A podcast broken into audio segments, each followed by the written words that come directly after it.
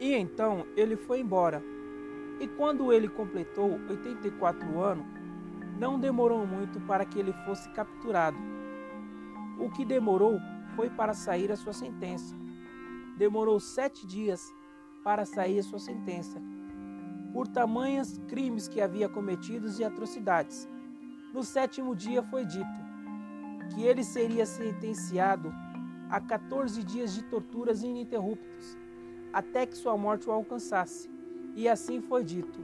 Marabô foi torturado por 14 dias ininterruptos. A única coisa que mantinha ele lúcido era pensar na Maria, e que ele não queria que Maria visse ele no estado em que ele estava. E assim foi, por 14 dias ininterruptos, tristes, dolorosos, sofridos, por 14 dias, Marabô sendo torturado. E você que está escutando, imagina o quanto foi doloroso para Marabô essa morte triste, sofrida.